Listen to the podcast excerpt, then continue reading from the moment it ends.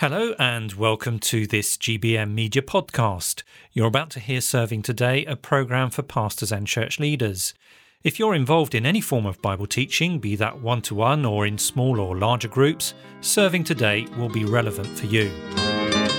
Welcome to Serving Today, the program for leaders in the Church of Christ. This is Andrew Cook, and I'm delighted to have your company. The Spirit World more from Graham Jones. And we find out about another name of Christ.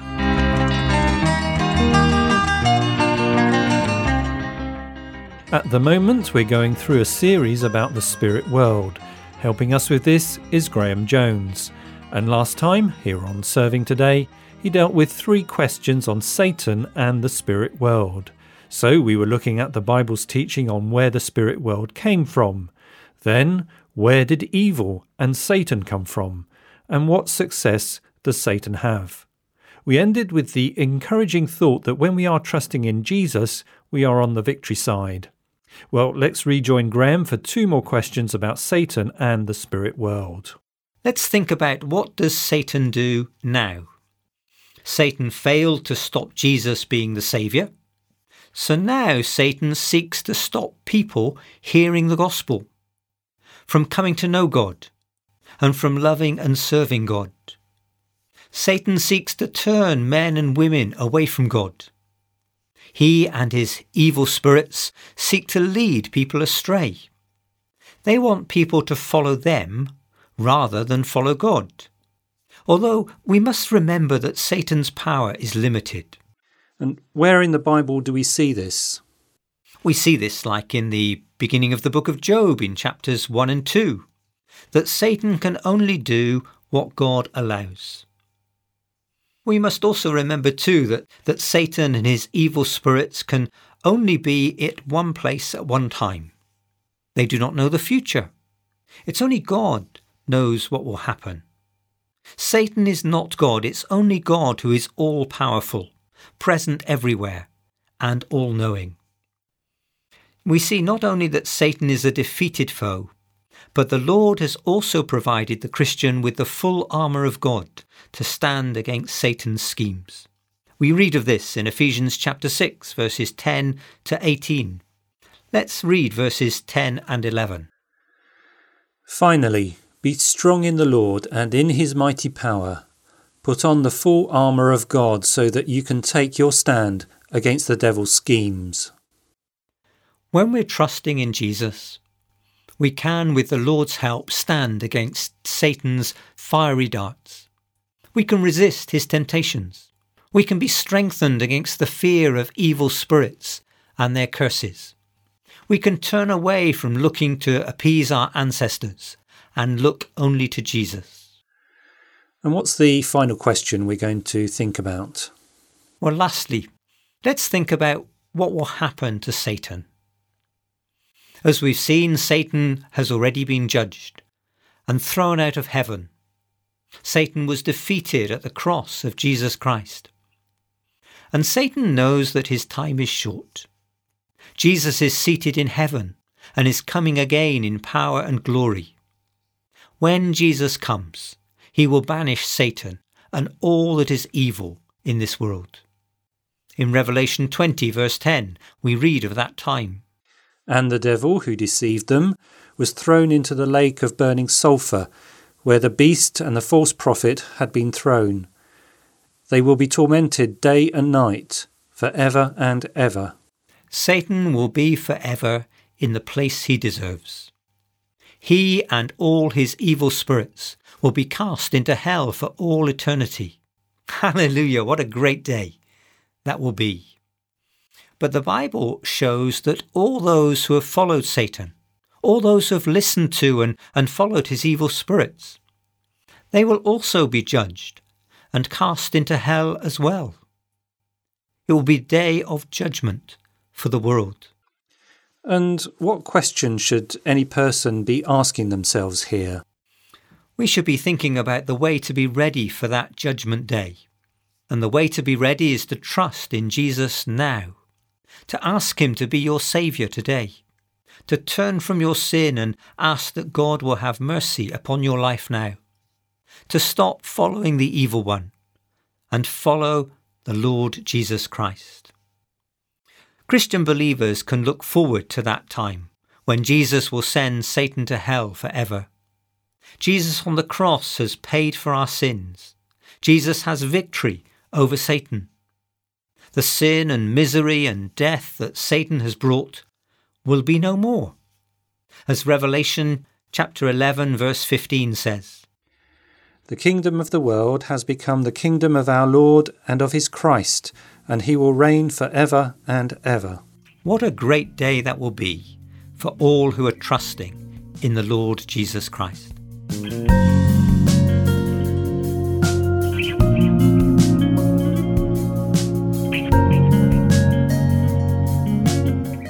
What wonderful treasures our friend Derek French has been opening up for us in the series on the names of Christ.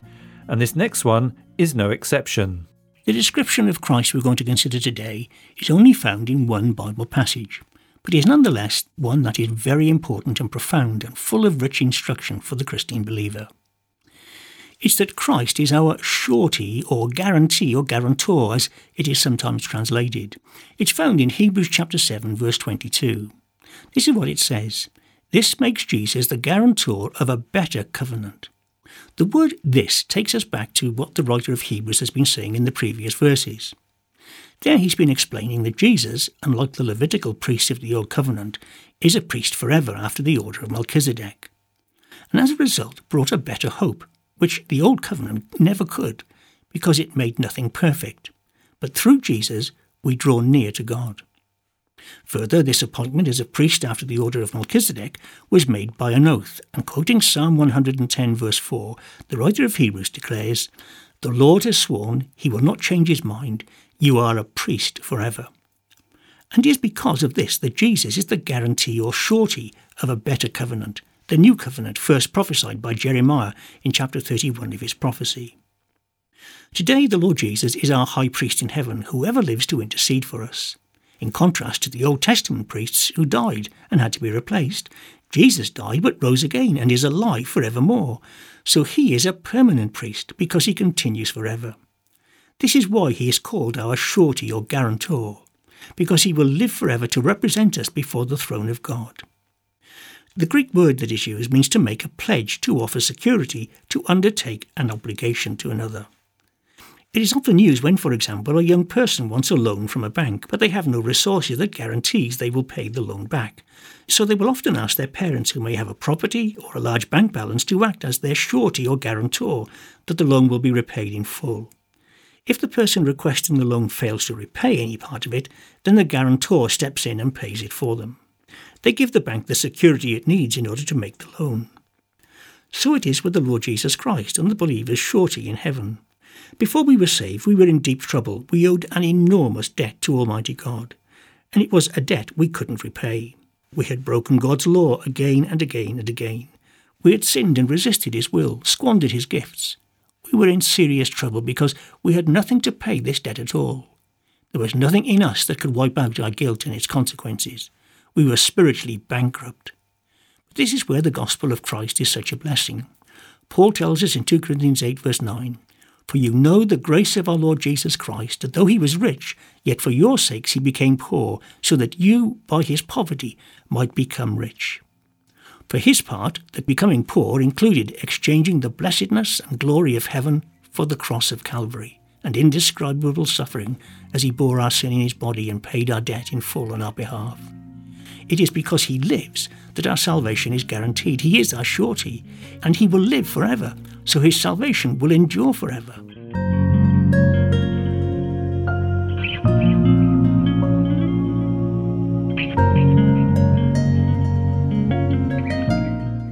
Sometimes, as believers, our consciences accuse us when in weakness we fail the Lord. And Satan is quick to accuse us before God, as he is the accuser of the brethren, we read in Revelation 12, verse 10.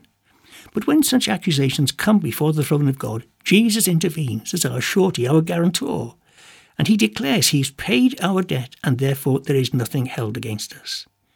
Jesus is the most marvellous provision for every true believer. He is the guarantee of our eternal well being. We are not saved by our good works, but by our Saviour's finished work upon the cross. Had he not fully dealt with sin, he could not have risen from the dead, for sin would have been too great for him to deal with. But praise God, he did rise and lives forever, because sin has been paid for in full, and he has triumphed over it for us. Jesus has promised to be the guarantor, the surety for his people, and he will never disappoint us. We are saved and secure as long as he lives, and he lives forever. By the Lord's grace, we have been made accepted in God's beloved Son, Ephesians 1 6 tells us. This has profound implications for us. First, Christ is the assurance that God will keep his covenant of salvation with his people. His is a better covenant, the new covenant. It's described in Hebrews 8, where its superiority to the old covenant is clearly stated.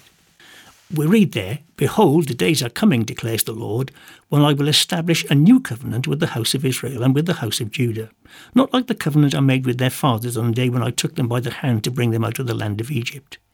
For they did not continue in my covenant, and so I showed no concern for them, declares the Lord. For this is the covenant I will make with the house of Israel after those days, declares the Lord. I will put my laws in their minds and write them on their hearts, and I will be their God, and they shall be my people. And they shall not teach each one his neighbour and each one his brother, saying, Know the Lord, for they shall all know me, from the least of them to the greatest. For I will be merciful toward their iniquity, and I will remember their sins no more. For the Lord Jesus Christ's sake, God will keep his word. He will be merciful and forgive our iniquities and never drag them up against us again, because Jesus has paid the penalty they all deserved. Jesus is the guarantee, the surety of this. Remember, the Hebrews this book was written to were being seriously tempted to go back to the Old Covenant, with all its ceremonies and sacrifices and priests. Here the writer tells them and us there is absolutely no need to do that. In fact, it would be suicidal, spiritually speaking. Jesus Christ is all we will ever need. He is our blessed assured hope, unlike the Old Covenant priests who died. Jesus lives, so is able to save completely those who come to God through him. This in turn brings great assurance and consolation for us. Here is the Father's provision for our salvation, and there has never been, nor ever will be, anyone who is able to save as Jesus does. This means those who are saved can never lose their salvation, because Jesus lives eternally in heaven for us. Do you have fears that your salvation will not last? The answer is to look to Jesus. Consider who he is and what he has done for us. There is no better remedy to those fiery arrows of doubt the enemy of souls would fire at us. Look to Jesus, consider all he has done through his death and resurrection, because he is the guarantee, the surety that we will be saved. Don't look to yourself and what you have achieved, but look to him and him alone. That's all that is required. Jesus is sufficient. He is our surety, our guarantor of a better covenant. Thanks to Derek. And that brings this edition of Serving Today to a close. Until next time, this is Andrew Cook saying goodbye. May we indeed all look to the Lord Jesus Christ, our guarantee of salvation. That was Serving Today, a podcast from the Grace Baptist Mission radio team. To get in touch, you can email us. The address is servingtoday at gbm.org.uk or find us on Twitter at servingtodaygBM. You can also search our back catalogue from our webpage www.gbm.org.uk forward slash radio. Thanks for listening and goodbye.